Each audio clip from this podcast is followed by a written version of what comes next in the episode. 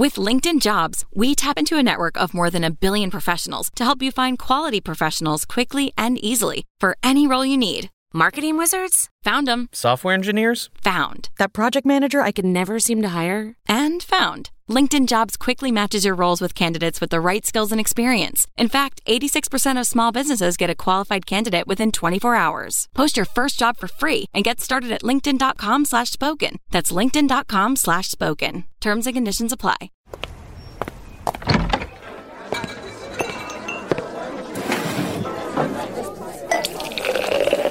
Hey, pull up a chair.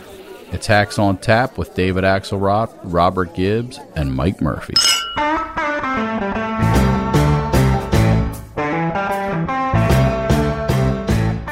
So much promise and potential of where we are, and so much reason for hope. But right now, I'm scared. Well, there it is. Pandemic politics are back because the virus is back. We're seeing spiking rates in a lot of states because despite the rapid pace of vaccinations acts, there are a lot of people, particularly younger people, who have not been vaccinated, though there is, I think, kind of a psychology out there that everything's fine. That is, as our CDC uh, director just said, a dangerous thing. Yeah, but uh, it also comes at a time when you got governors uh, particularly Republican governors, but not exclusively, opening up their states and eschewing uh, mass man- mandates. And there's a lot of politics to that. And whenever there's a lot of politics, hmm. the guy you want to talk to is Ron Brownstein, maybe the smartest guy writing on politics today. His columns in the Atlantic and CNN are must reads. And now, the author of a great new best selling book, Rock Me on the Water. We're going to talk about that as well. Brownstein, good to have you. Welcome. Hey guys, nice to be a, nice to be an honorary hack. Yeah, well, you're not even honorary, man. You're, you're a full blown hack, and that's why you're here. Uh, you, you, you, you know, campaign experience or not, you, you you've You're been around long enough. Ten presidential campaigns. Yeah, exactly. That gets you something. There you that, go. There you go. You, yeah. you, that qualifies you. So, what about this? What about this? Uh, this sort of conflict. You know, it, it is a, everything's cultural in our political divide today. And one of the cultural divides are science, scientists and experts uh, versus, uh, you know, uh, the politics of particularly Republican politics, but the politics of resistance and the politics of you know individual freedom versus uh, versus mandates and so on. Talk about this because we're uh, apparently we're entering a challenging period. Yeah. We're going to hear more about this. Right. Well, I think in terms of government decisions, we can trace this along our familiar cultural fault lines. In terms of behavior of the public, I think it's a little more complicated than that.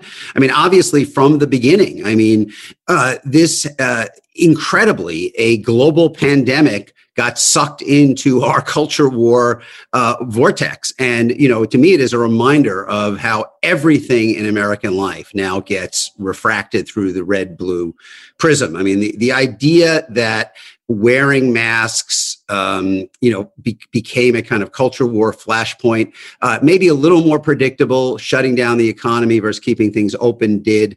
Um, but we were, we were, we've been, we've been on this ride from the beginning. Um, you know, uh, look at some of the states, uh, particularly across the Sun Belt, where you had governors uh, that not only uh, Republican governors facing pressure from Trump from the outset not only refused to impose restrictions of their own, but to me, the most striking thing was the extent to which they overrode local Democratic officials in counties and cities who did so on their own, you know, on, on their own account. I mean, in Texas, Greg Abbott invalidating mask uh, wearing requirements uh, from from county executives, um, which really fits into a larger story of Republican statewide power that is rooted in their dominance of non-urban areas and using that to try to uh, micromanage the decisions of the urban areas. So I, you know, in, in many ways is the the undoing that we're watching, the unraveling in Texas and Florida uh, and Alabama.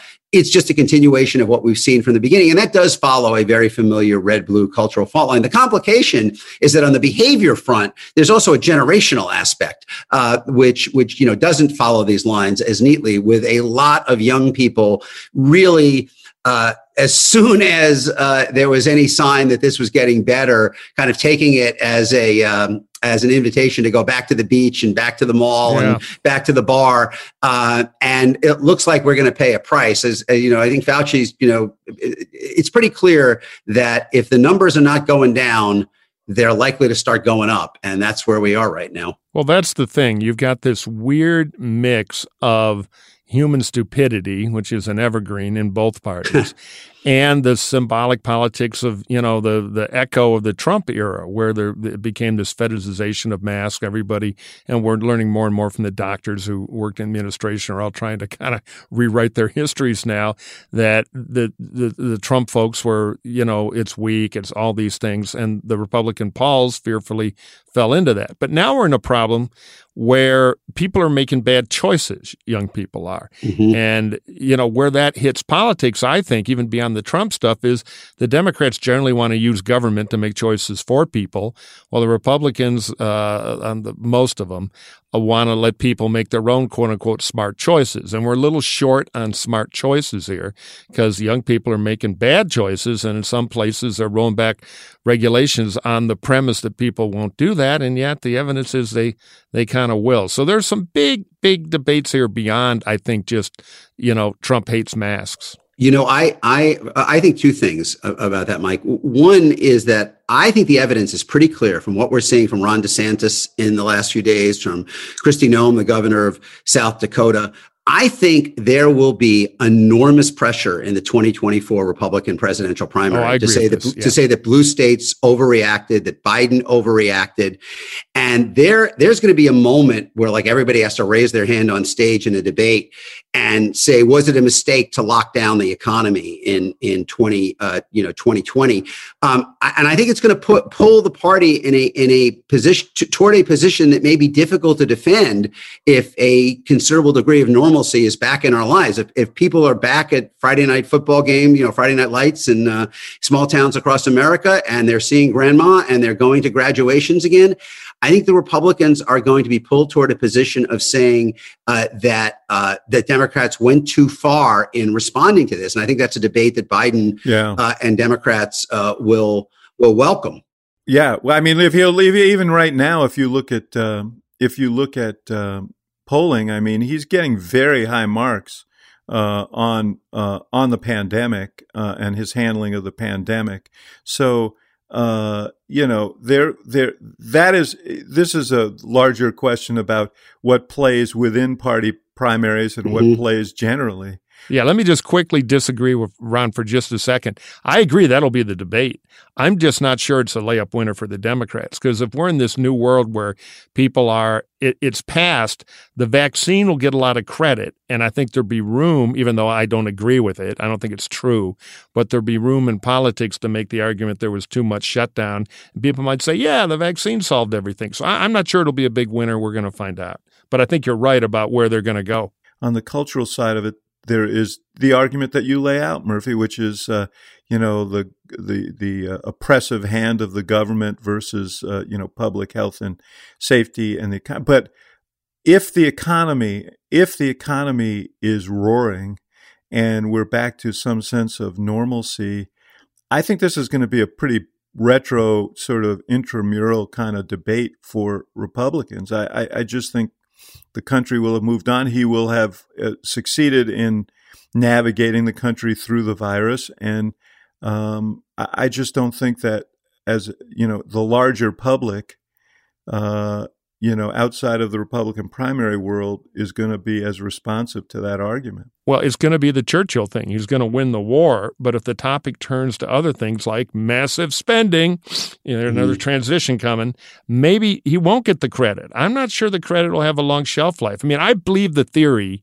that if he has a big economic comeback, uh, which at least people are predicting now, probably accurately, then it'll be great for his midterm reelections against all the headwinds an incumbent normally has. Remember how narrow that House margin is. Right. Yeah. You know, a couple of suburbs go the wrong way, and boom, Pelosi's out.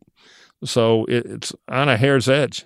It's you know you you could you, you can see I I think you can see sort of the framework of this already developing, which is that if you look at where Biden uh, devotes his personal time, where he uh, is identifying himself with an issue.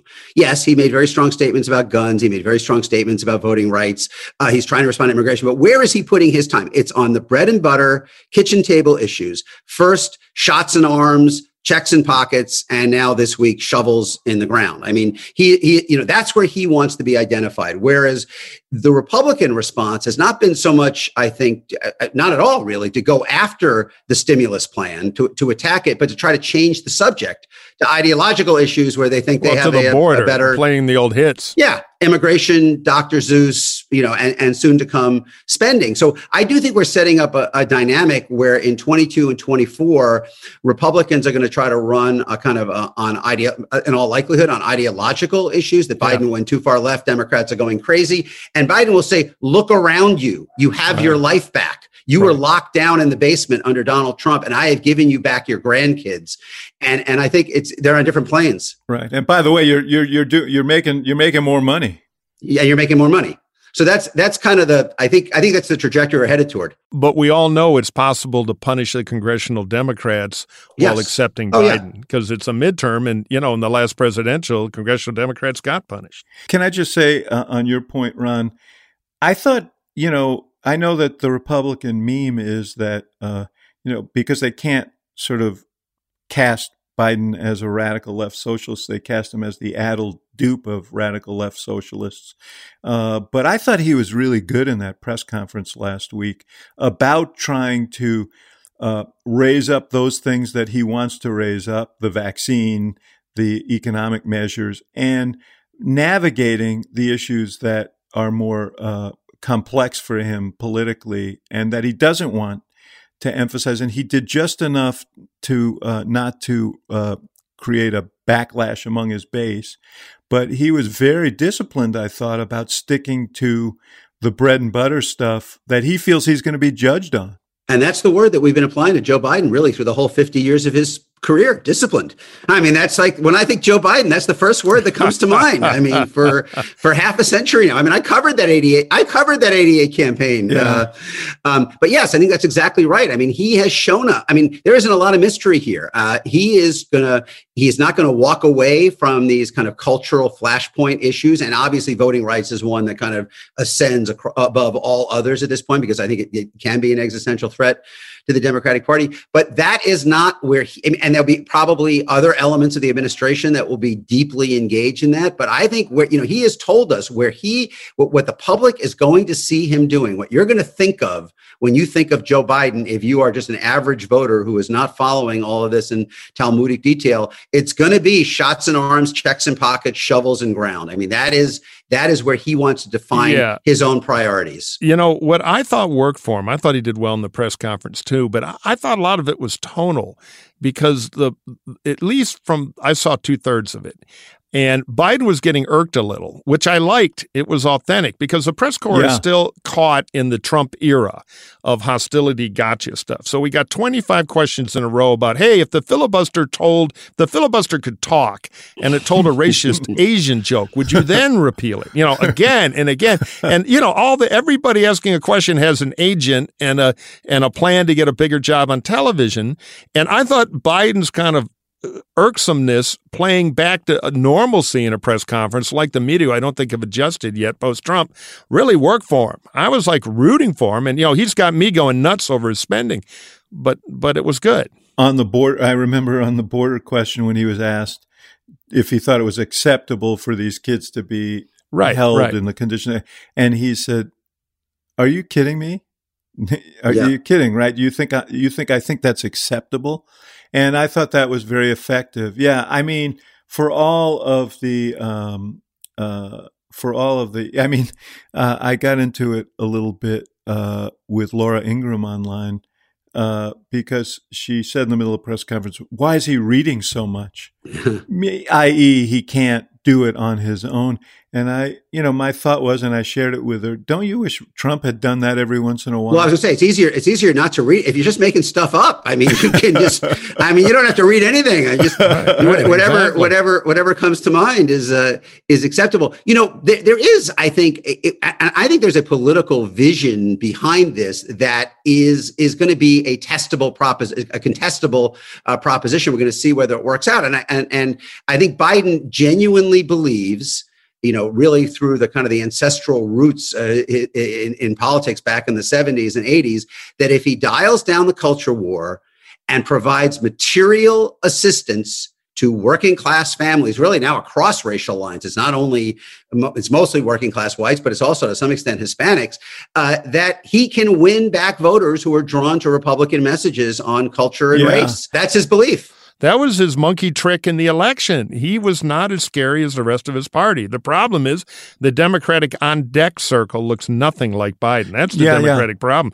They need more Bidens, and they don't have a machine that creates them anymore. Uh, look, I think that's a that's a really important point because Biden is the uh, it's the he's the bridge between two generations. Yes, he is. and uh, that you know you can't keep as you can't keep pulling 78 year old white working class guys out of your collective ass and and um, you know finesse this and that that is uh, that is true but ron your point on this economic plan i mean these benefits are going to be realized very very broadly Yes. the question is whether, given the tribal nature of our politics, whether people sort of, you know, I remember Harold Washington campaigning uh, into in, for mayor of Chicago, and he was running against the Democratic machine.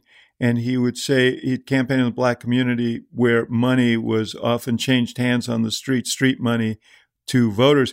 And he used to say, take their money and vote for Harold. yeah. Uh, and the question is whether these white working class voters take the money but don't give Biden credit for Right. it and instead translate the spending into their tax dollars going to undeserving Exactly. poor people, And- i.e., right. minorities, which is, uh, you know, I've sat in, uh, I, I not sat in, but I've heard of a number of focus groups recently with sort of Biden Trump voters and Trump voters and so on. And they get their information, they mainline their information from Fox and other places. And their interpretation is this is all a bunch of giveaways to undeserving Right. uh, people. So the question is, can he break through with that? Well, especially now that he's doubling down. Yes, I think that is the question, and, and I think look for thirty years, really, since um, what's the matter with Kansas, and even uh, you know, um, uh, and even aspects of the Clinton campaign, that that thinking um, uh, helped animate the desire to do the afford their you know Clinton care. Th- there has been a belief in the Democratic Party that if you can deliver bread and butter, kitchen table economic help to uh, blue collar white voters in particular, that you can win back some of those who like Republican messaging on culture and race and stopping transfer payments that they see as, as going to the undeserving. And uh, clearly, one of the political problems of the Affordable Care Act at the beginning was if you looked at polling from Gallup and Kaiser and others, that most non college whites saw it as a welfare program, saw it as a transfer program. Um, and by the way, I think the, the political pivot for the ACA was when it was defined less by extending coverage to the uninsured, which allowed that explanation to go into pre-existing conditions which could benefit people like you. Yeah. and that was the pivot when it went from being i think unpopular to popular. But this is the ultimate test because biden actually is delivering maybe you know one social policy expert said to me that this will be this will provide more direct financial assistance the, the stimulus plan than any single government action to people below the median at or below the median income since social security in 1935 there's nothing between Social Security and this that delivers as much actual cash on the barrelhead to families at the median income or below. There, there are millions and millions of white working class families with kids who are going to Yeah. get significant benefits from this. And it's still to me uncertain whether that is going to be enough to uh, Right. dislodge the Republican control. But look, even small changes would have big impacts. Just a footnote on the ACA. I mean, the big internal debate and the one that, you know, I stressed and others stressed was, I mean, uh, among progressive uh, uh, progressives, the impetus was to get health care to the 15% who didn't Mhm. have it. And I kept pointing out that 85% of Americans do have it.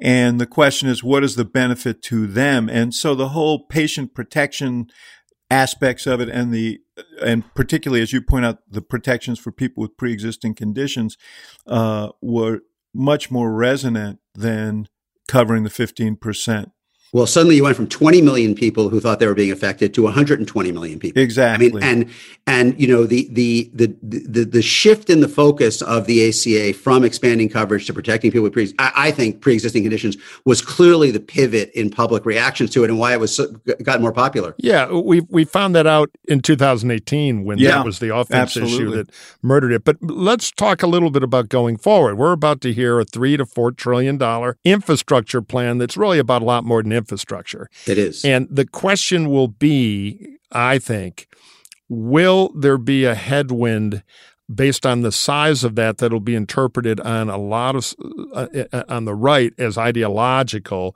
which will push the congressional debate back there i think the old clinton formula of get the basic economic stuff done to get those voters i think is totally true but we're, we're not dealing with the clinton-esque democratic party anymore because outside of joe mm-hmm. biden who, who's really kind of the the um, the the different kind of zebra that's rare, hmm. effectively rare. The loudest message out of the Democratic Party federally right now is identity.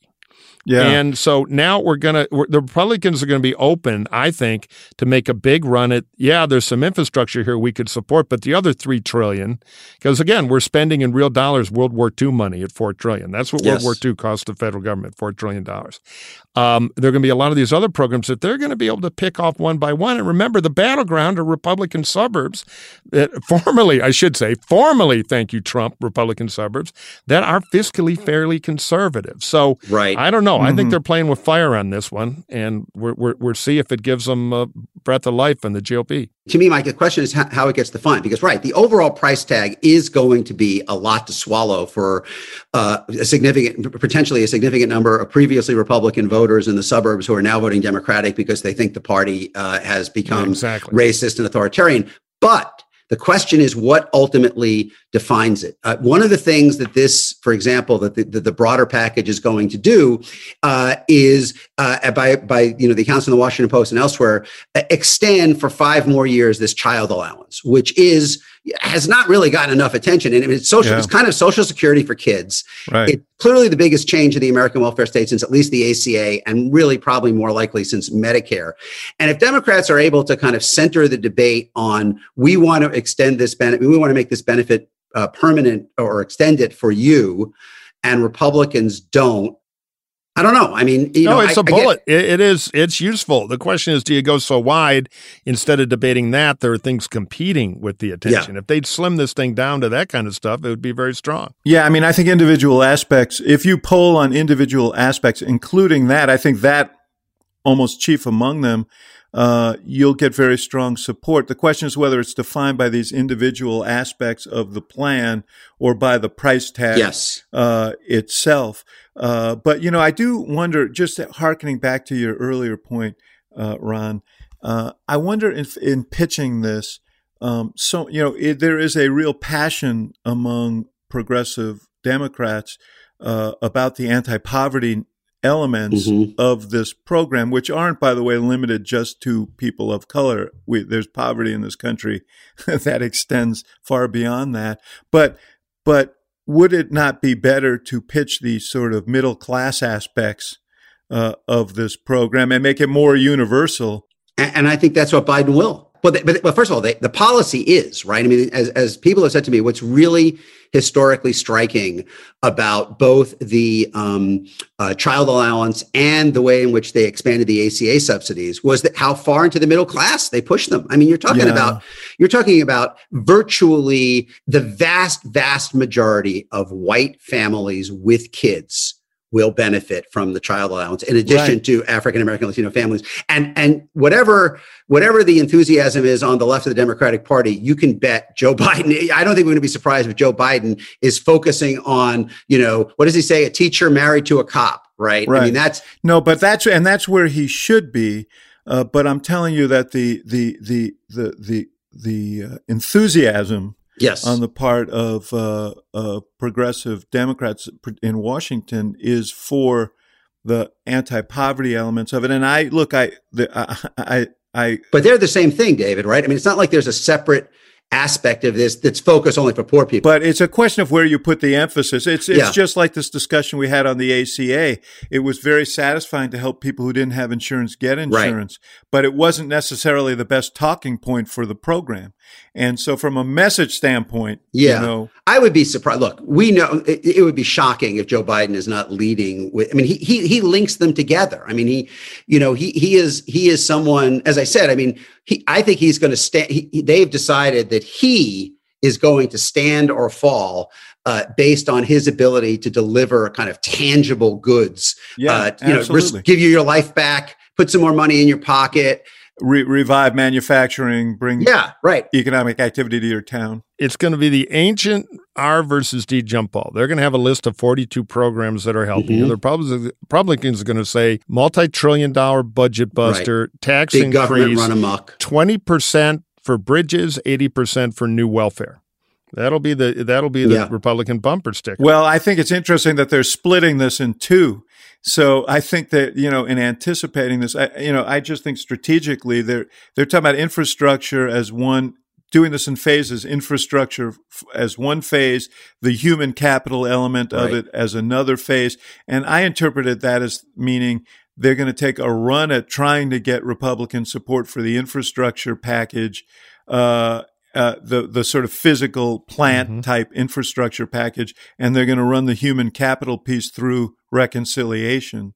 Yeah, and I, I think there are Republican votes if they really narrow it, because the Republicans see infrastructure as ports, rail lines, bridges, and money for governors to build stuff. The Democrats tend to even define infrastructure as picking, you know, the green jobs of the future, and they load it up with a lot of policy, which the Republicans choke on. So the question is, can they narrow their scope under the infrastructure banner, which is popular enough to peel some R's? But then if I were Biden, I'd be a little wary of that politically because then all my human capital uh, stuff, which the Republicans are going to label far less kindly than that, is going to be one big vote they're going to ram through if they can do it on reconciliation. And then the Republicans are just going to grind and grind and grind.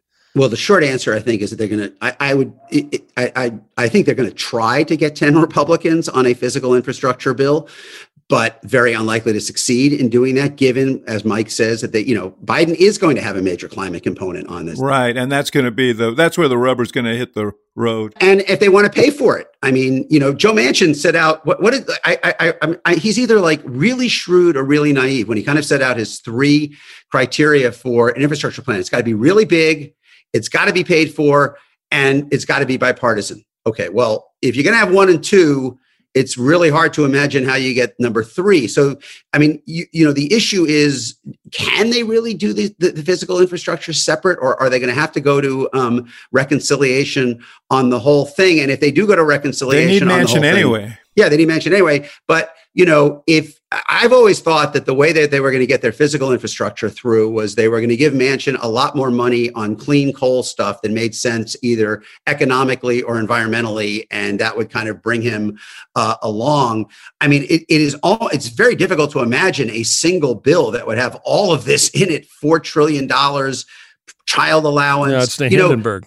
Seven, 17 years. And here's another thing that we're, we're not even talking about. I, the, the Biden, the, the second half of this is going to be the biggest change in public education since World War II, when we went to kind of 12 year, you know, made high school mandatory in, in most of the, in most of the US. I mean, it's going to go to 17 years of public education. You know, Yeah. two years of preschool, two years of community college. So, okay, does that sell, Mike, or is that, or is that like, is that something that is a defense for the bill along with the child allowance? All the bullets that are popular are offense. The problem is at four trillion, the basket bumper sticker Yeah. with a lot of human capital stuff, which Republicans are going to call welfare giveaways, Yeah, uh, is going to be a thing. they're for deficit spending for giveaways as long as it's in a tax bill where most of the benefits go to the very wealthy. Well, the, the Democrats, David, will have the joyous politics of tax increases on in the midterm too. So you you know it's going to be the great progressive test. So here, here's another way, one other way possibly of looking at it. The last four times a president went into a midterm with unified control of government, government uh, the voters have revoked it. Trump in 2018 lost unified control. Obama in Yeah. 2010, Bush in 2006, uh, Clinton in 94. If you're sitting, if you're Ron Klain and everyone else in Ricchetti and Donilon, you're sitting there, look, you'd say it'd be great if we didn't, but the odds are that we're going to lose it. Let's just go ahead and do it. Yeah, so get it done now. We got a year and a half. Okay, then let's take a break right here, and we'll be right back. These have been challenging times for people, and you talk mm-hmm. to your mm-hmm. friends and your family, and you hear it all the time. People are a little depressed and out of sync because of the things that they've faced this last year in particular, but that is the common human experience. And when you get into those situations, it's good to reach out for help. And that's where BetterHelp comes in. BetterHelp will assess your needs and match you with your own licensed professional therapist. They'll connect you in a safe and private and convenient online environment and you can start communicating in under 48 hours. What do you think about that? I think it sounds pretty good. It's not a crisis line, it's not self help, it is professional counseling done securely online. What happens? You send a message to your counselor anytime, you get timely and thoughtful responses. Plus, you can schedule weekly video or phone sessions, all without having to wait in an uncomfortable waiting room. I'm going to the doctor later today for a checkup, and I'm dreading the 1979 copies of uh, Field and Stream I'm going to have to well, BetterHelp is committed to facilitating great therapeutic matches, so they make it easy and free to change counselors if needed. It's more affordable than traditional offline counseling, and financial aid is available. And the service is available for clients worldwide. And I know we have listeners around the world, so that's good to know. You find the particular expertise you need online. You don't limit yourself to the counselors located near you and they have specialists in all the different kind of areas where people could use little help. Depression stress relationships anxiety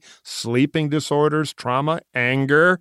I'll check into that one. Yeah, family man. conflicts lgbt matters grief and self-esteem. That you don't need. Anything you share is confidential convenient professional it's affordable. You can check out their testimonials, which are posted daily on their site. Here's how you can learn more about BetterHelp and you can start living a happier life today. Remember, as a Hacks on Tap listener, you will get 10% off from your first month by visiting our sponsor, betterhelp.com slash hacks. Join over 1 million people who've taken charge of their mental health. Again, that's betterhelp, H-E-L-P dot com slash hacks. And, and we thank BetterHelp for sponsoring our podcast.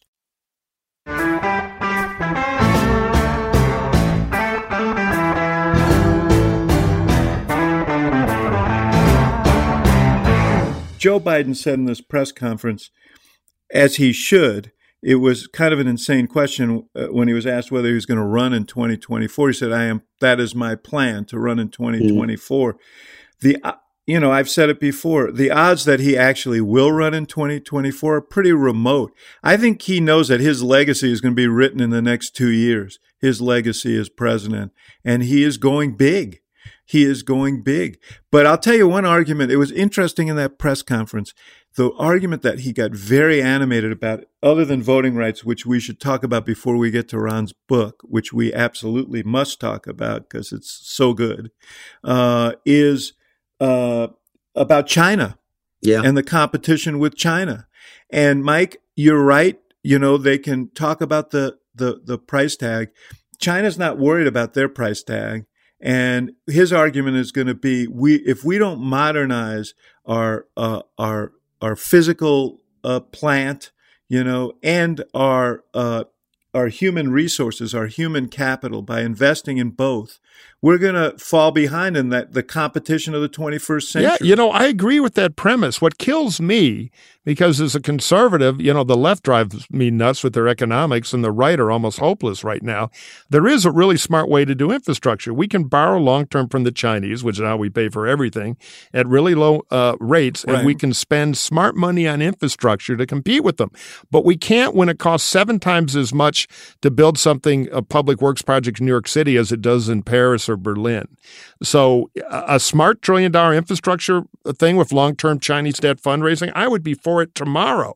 But, uh, you know, I'll wait till I see the whole plan. I'll hold judgment. But Davis Bacon revocation would buy your loyalty and you know, even partial. I mean, there are a lot of things that would, let me put it this way. I'd like to see the dollar go to hard capital spending. That's a great investment for the government. I don't trust the Democrats to do it, but maybe Biden will be different. I'll look at the plan with open mind. Well, I'll tell you, uh, it's going to be interesting to watch him uh, navigate all this. I do think uh, that uh, they have to be mindful with a four vote edge in the House Yeah. in a redistricting year, going into a midterm in the first, uh, you know, the first uh, midterm of of a presidency. Uh, I think the odds of hanging on to the House right now are are very very slim. Slim. In fact, Yeah. one question will be: Will Nancy Pelosi be Speaker by twenty twenty in, twenty twenty two? Uh, not even 2023, because she could take an appointment to an ambassadorship or do something else uh, you know, and leave Steny Hoyer to preside over the election in, uh, in in 2022. It'll be interesting to see their, you know, given their relationship, that would be a, a, a, the perfect coda on their partnership. But um, uh, but we'll we'll see about that. So voting rights. Uh, you know, let's let's cue up the question that you were referring to, or one of them, uh, Mike, before the exchange between uh, between uh, the president and uh, Kaitlan Collins of CNN. Regarding the filibuster, at John Lewis's funeral, President Barack Obama said he believed the filibuster was a relic of the Jim Crow era. Do you agree? Yes. If not, why not abolish it if it's a relic of the Jim Crow era?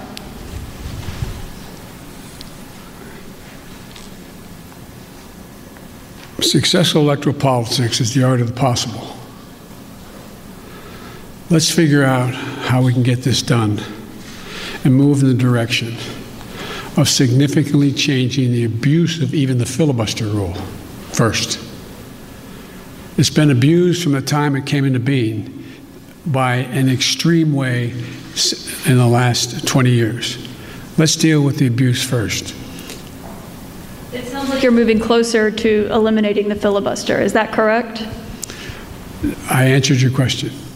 Okay, so I thought that you know everybody read that as saying he left the door open to doing away with the filibuster. I read it differently.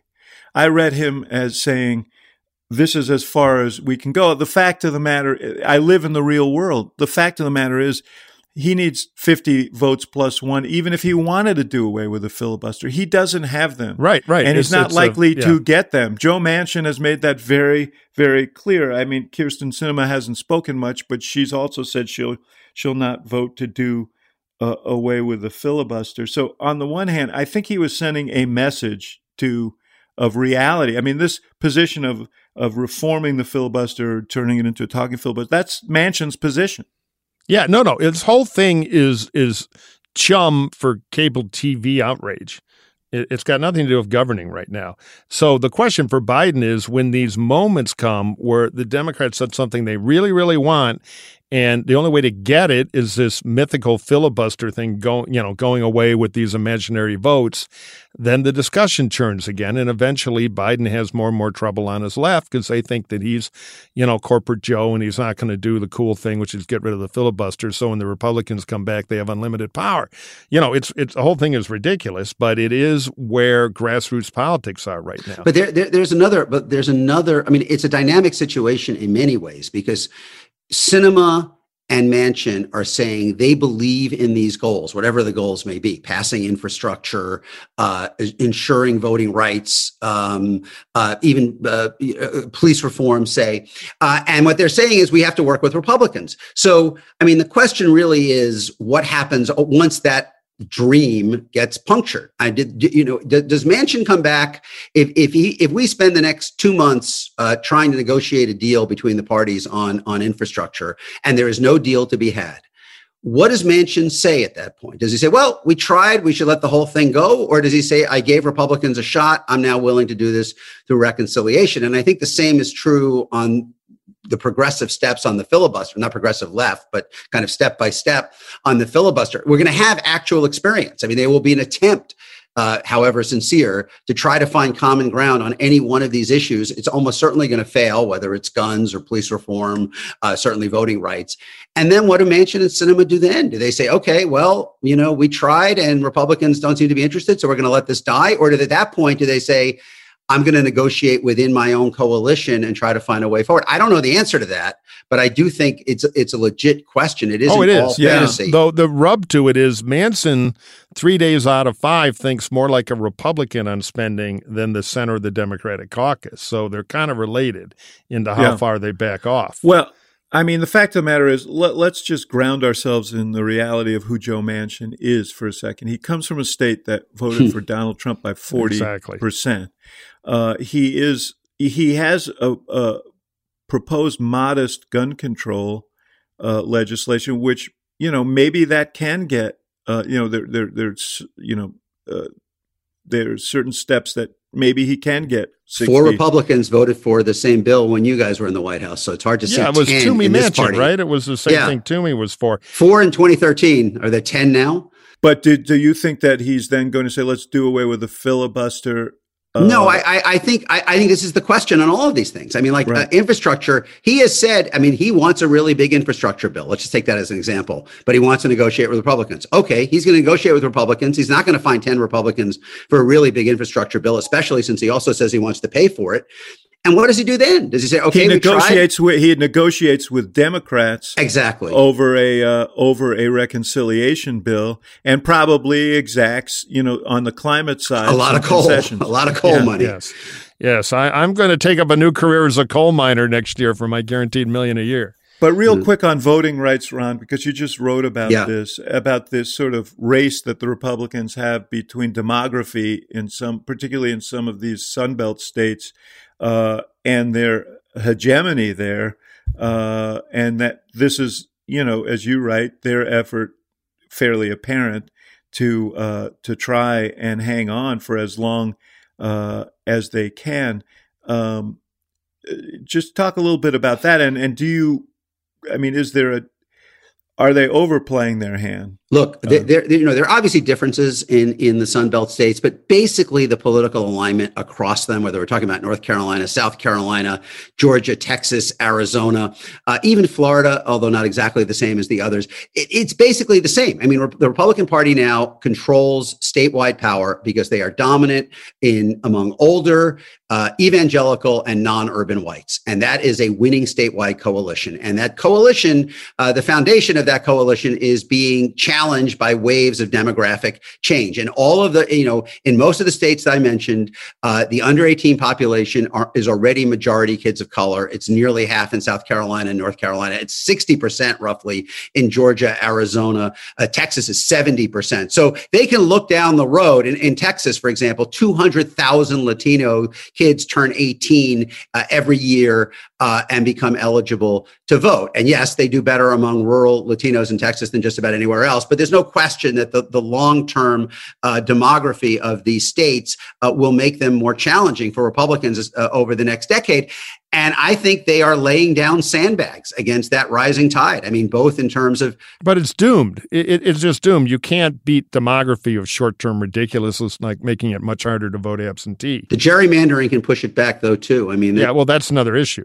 The combined effect of the two can really suppress the political influence of these younger generations. And I think that's that's the stakes. And what's so weird about Manchin is even if Joe Manchin took steps that caused him to lose at age whatever it will be, 75 or something in, in 2024, he's putting the Democratic Party in a position where they could lose multiple senators by allowing this to go. I mean, if this goes into place in Arizona and Georgia, uh, you know, it, life is not going to be easy in 2022 for Mark Kelly and, and Raphael Warnock. Explain to me why this is not the smart move for Schumer. HR one is enormous. HR one is Yeah. very vulnerable.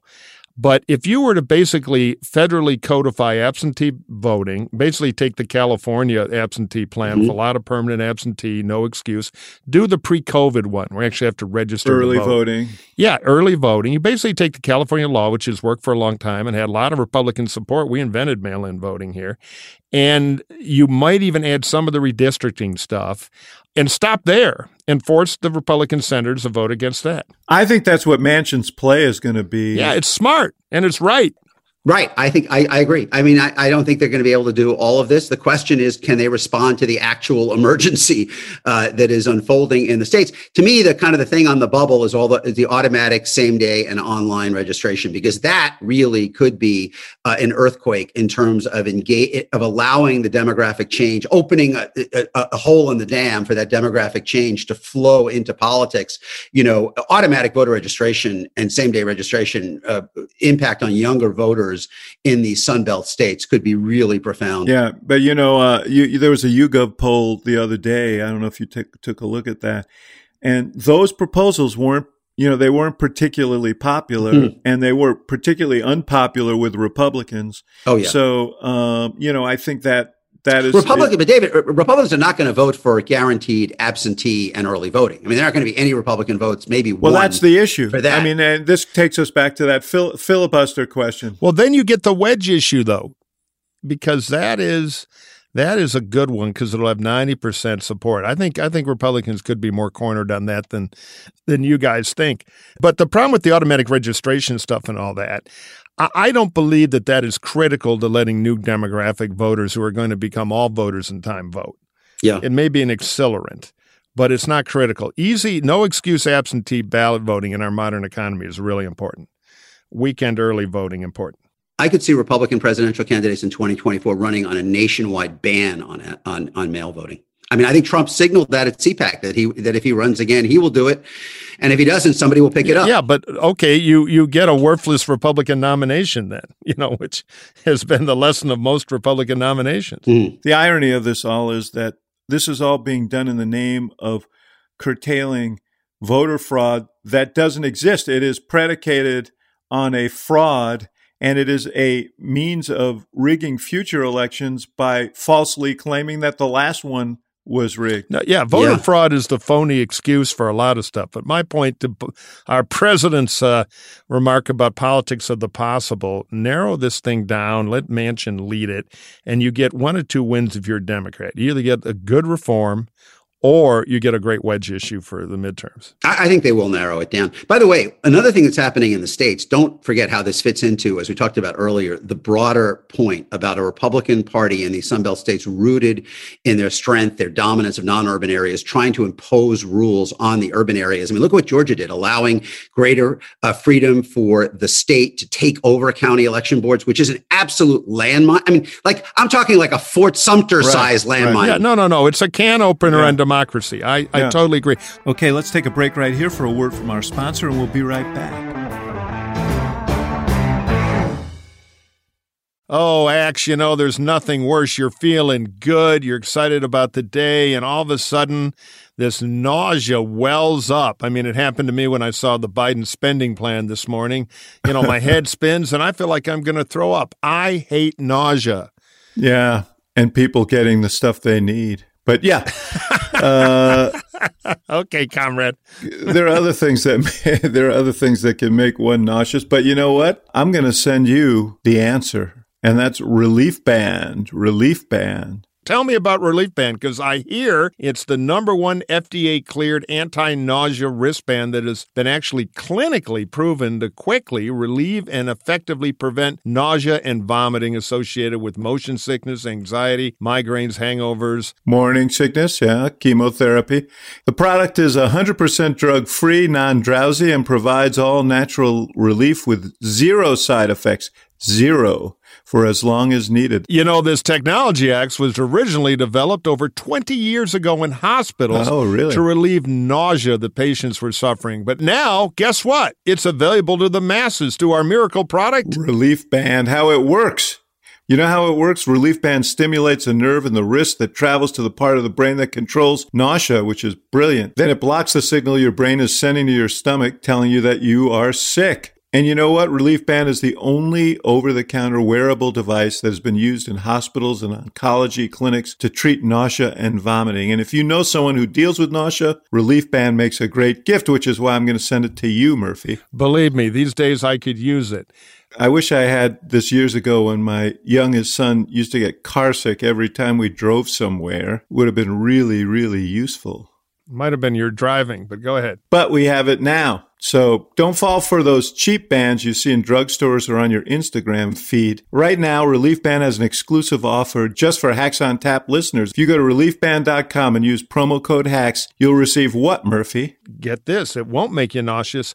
20% off, plus wow. free shipping and a no questions asked 30 day money back guarantee. So you ought to get it, get the discount, read the Biden tax increases, give it a big test, and if it works, you got a solution. So head to Relief Band R E L I E F B A N D dot com and use our free promo code HACKS for 20% off plus free shipping and good spelling, Mike Murphy.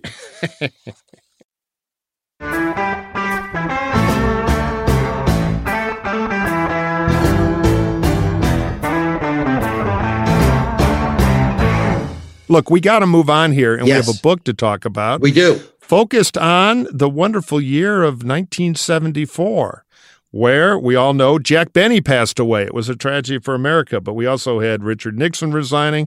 We had a revolution in pop culture with All in the Family, a sharp satirical show that, of course, you'd be drummed out of entertainment forever trying to do today, but a landmark show of its time. Ron, tell us about your book, because this is a fascinating era and a watershed year. Right. Uh, my book's called Rock Me on the Water, uh, and it's about culture and politics in LA in the early 1970s.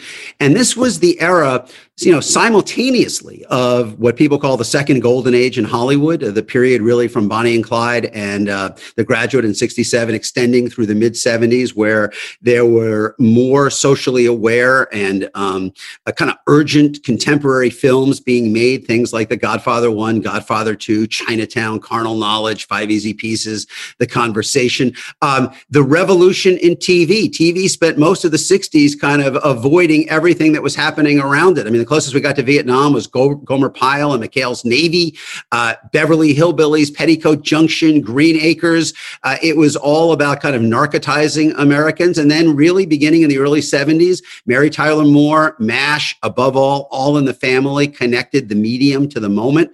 Uh, and then there was the Southern California Sound, these great uh, music artists that all came together Linda Ronstadt, Joni Mitchell, the Eagles, Jackson Browne.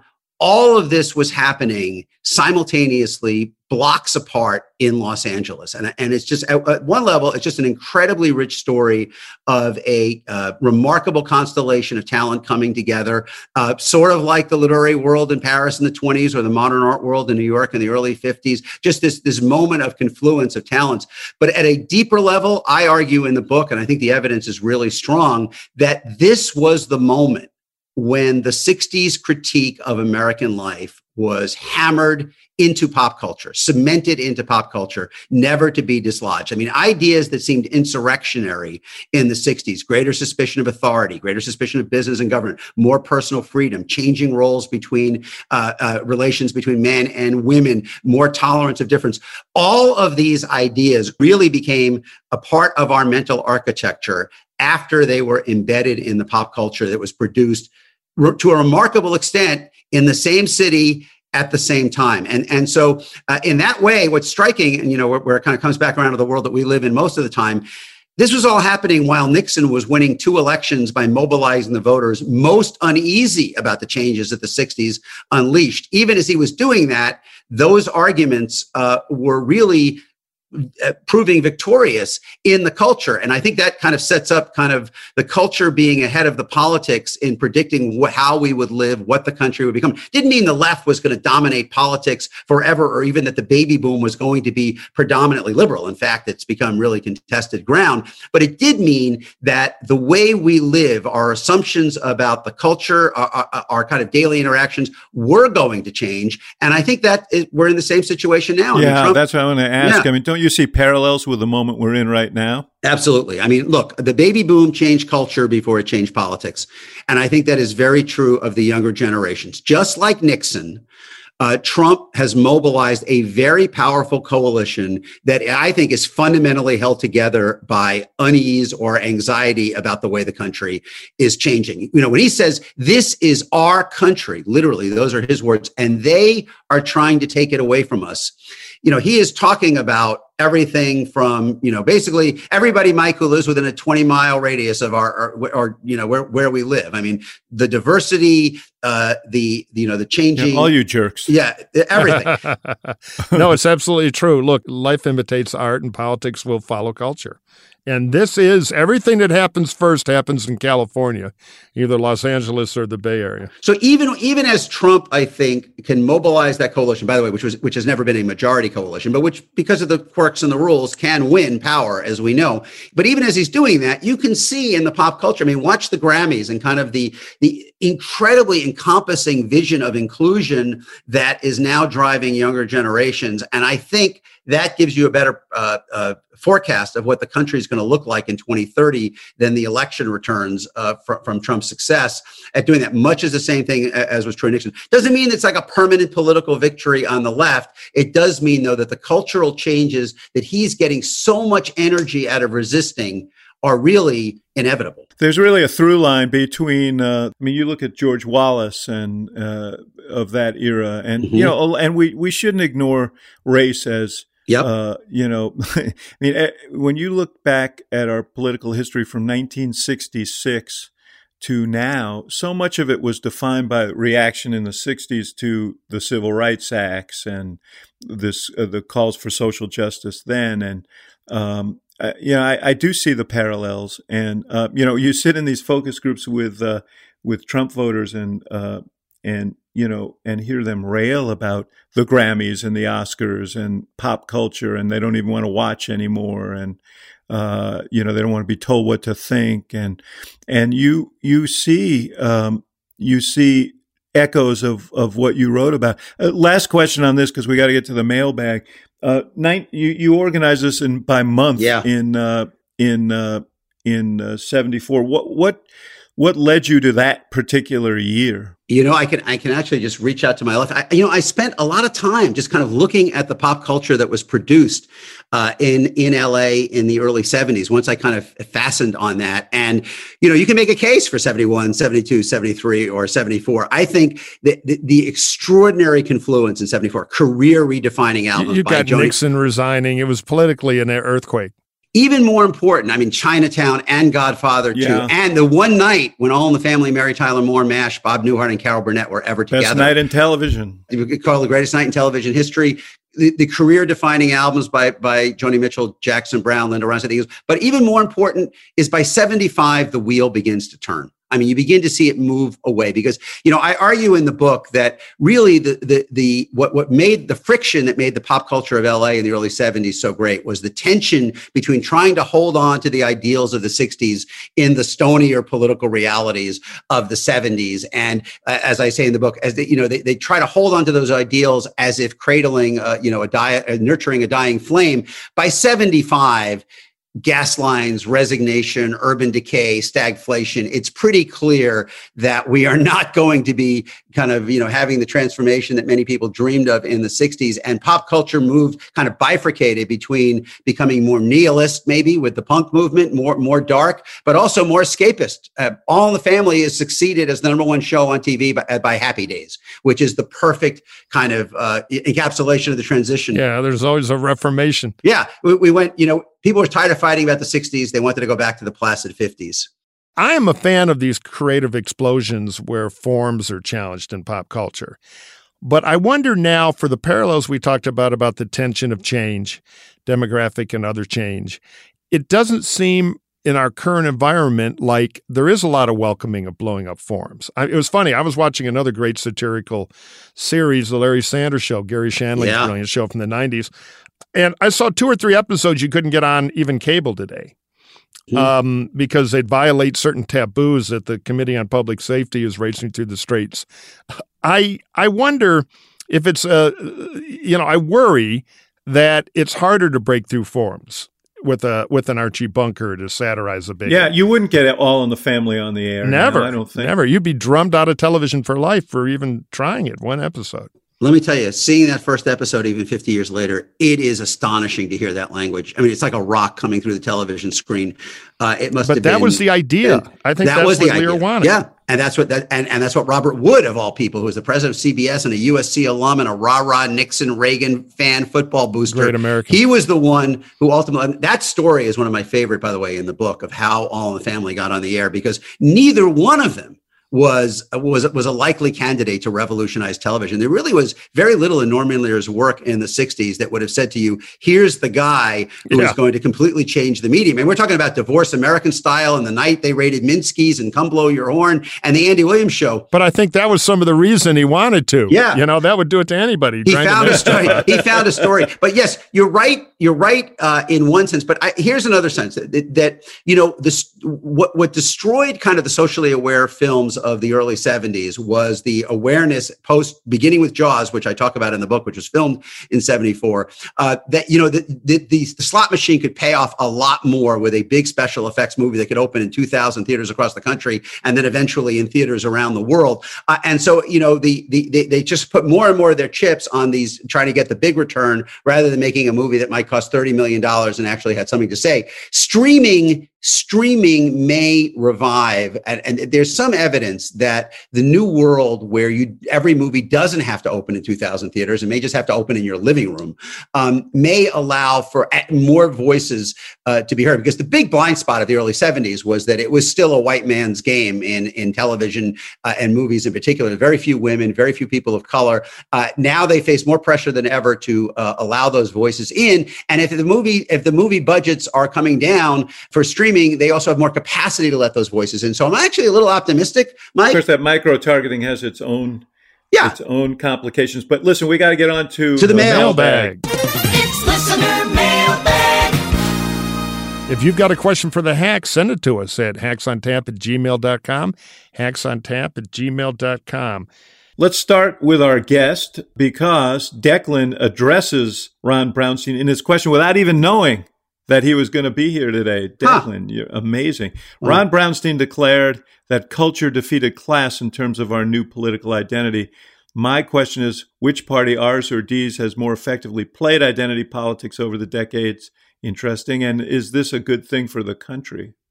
It's not a good thing for the country uh, because it is, I think, probably the biggest single reason for our polarization that we are the parties are now divided divided and defined more by cultural affinity than by by class alignment. And you'd have to say republicans have gotten more benefit out of this uh, over time. They you know have been able to win a large number of working class white voters uh, who may get marginal benefit from a lot of their economic policies but clearly feel that they reflect their values more. Uh, it'll be interesting to see going forward into the 2020s as the demography changes uh, whether democrats can get more benefit. But from the point of view of the country i think there's no question that this has been a big accelerant uh, in our in our polarization and divisions. Murphy. All right, Axe, here's a question to you from Anjali. Everyone keeps talking about the fact that a large percentage of the voting electorate in the country supports sensible gun reforms like background checks and closing the gun show loophole. Sadly, all these reforms die predictable deaths in Congress because the elected representatives actively block them. So, why does such a large percentage of the same electorate keep electing and reelecting politicians who don't align with their thinking? Yeah. By the way, this gun issue is an- another one uh, of the type that Ron mentioned earlier that's going to put pressure on for some sort of filibuster uh, reform because the people who feel passionately about it feel passionately, very passionately, and we've just seen two more massacres that seem to be epidemic. But here's the issue, uh, and it goes to party primary politics.